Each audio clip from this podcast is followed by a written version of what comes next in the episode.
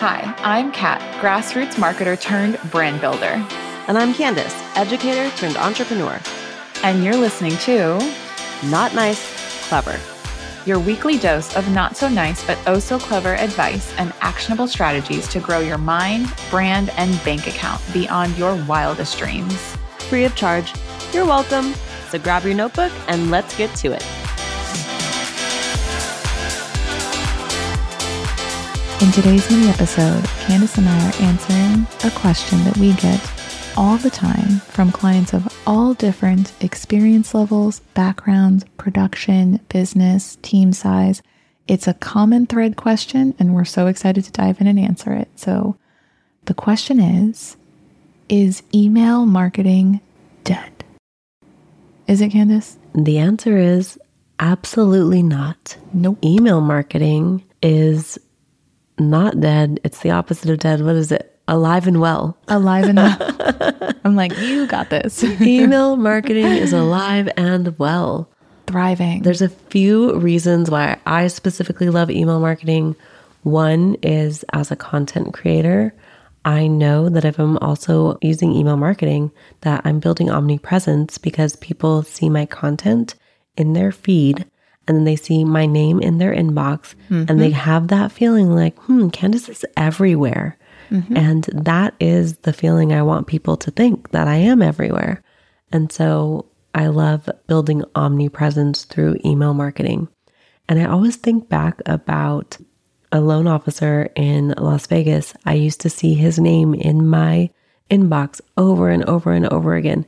And even though I, you know, was working with someone else. And even though I, you know, was not necessarily looking for a loan officer, I knew that if I ever needed someone, I would reach out to him because I just saw his name. He was so consistent. Mm-hmm. And I didn't even open some of the emails, but seeing his name mm-hmm. put it in my mind, like, who else would I reach out to? No one else is in my inbox like him. Mm-hmm. And so I think that, you know, that's another thing to take into consideration. Sometimes people just need to see your name. Mm-hmm. Over and over. Over and over, and over again. again. I mean, provide value, of course, but yes. I wasn't opening the emails and it was still impacting me.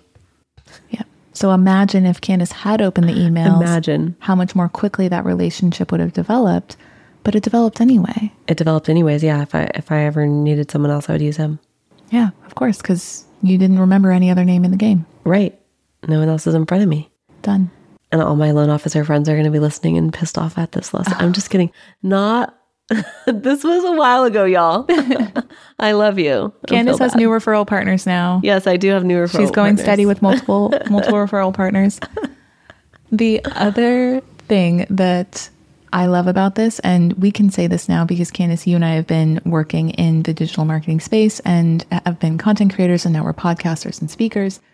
Four years since Instagram first came on the scene, and the algorithm looked like a certain way then. It looked like mm-hmm. a certain way around twenty eighteen, twenty nineteen, and now it looks like a very different way. And with all of these algorithm changes and those Instagram pods and the following bots and the this and that, and saying like, you know, only a fraction of your audience is seeing your content. You have followers in an audience, but you're not actually in control of being able to show up in front of those followers mm-hmm. and that audience. The algorithm determines your exposure and how you can develop the relationship, right? Right.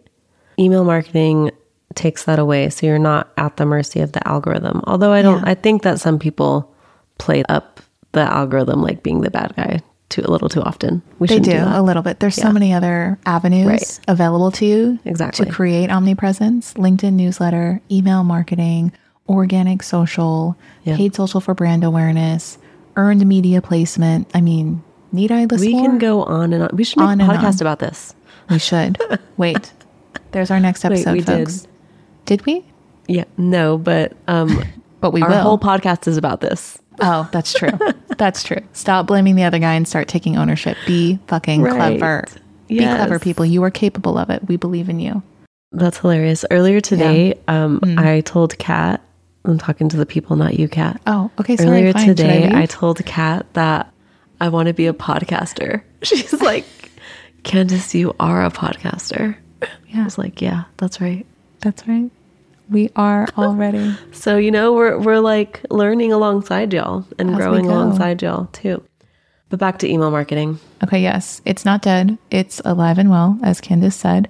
And it is also, Candice, maybe if you can Google this real quick, because I want to pull up the lead source, but they did a poll and they asked from Gen Z to baby boomers what they considered the most personal form of communication online. So the most personal form of digital communication, which channel did they think was the most personal?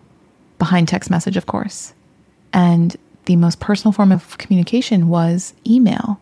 This is what boomers in their seventies and eighties said, which is my dad's generation, to kids who are Gen Z, which is my stepdaughter's generation.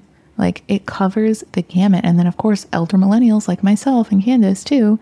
Yeah. Email is considered the most personal form. I just pulled up a blog on Talkative by Chris Thomas, and it's oh, I love it. called The ten Most Essential Digital Communication Channels for Business. Boom. And number one, guess what it is? Mm. Is it email? It's email. It's email. Yep. Essential. Business. It's essential. Communication. Yeah. Oh, and by the way, Candice, I don't know, you use FloDesk also. I use FloDesk. I, I pay nineteen dollars a month. Yeah, me too. For a free one-to-many leveraged email communication technique to build my business and my brand. It's a no-brainer. And after email, it says instant messaging, so DMing, mm-hmm. essentially. There we go. Which is great. But yeah, people are sleeping on email marketing, and they shouldn't be. Mm-hmm. It's kind of, you know, an opportunity because a lot of people aren't taking advantage of email marketing. Yeah. You could be the one that they remember because they see you everywhere, mm-hmm. including their inbox.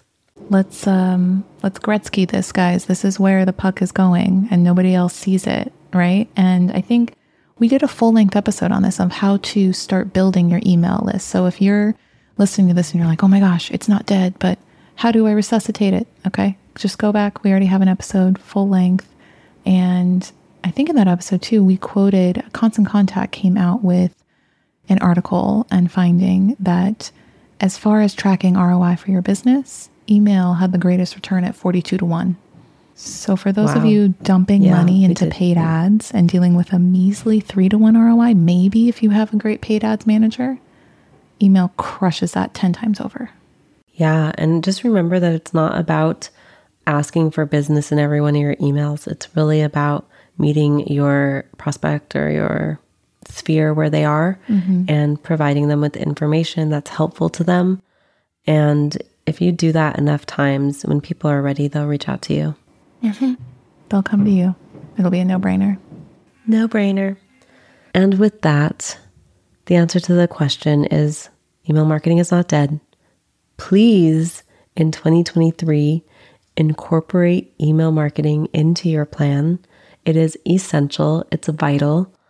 And if you have a question that you would like Kat and I to answer in a mini episode, we'd be happy to answer your question. You can D M us on Instagram at Not Nice Clever, or find us on w w w dot not nice clever dot com and send in your question, and we'd be happy to answer it.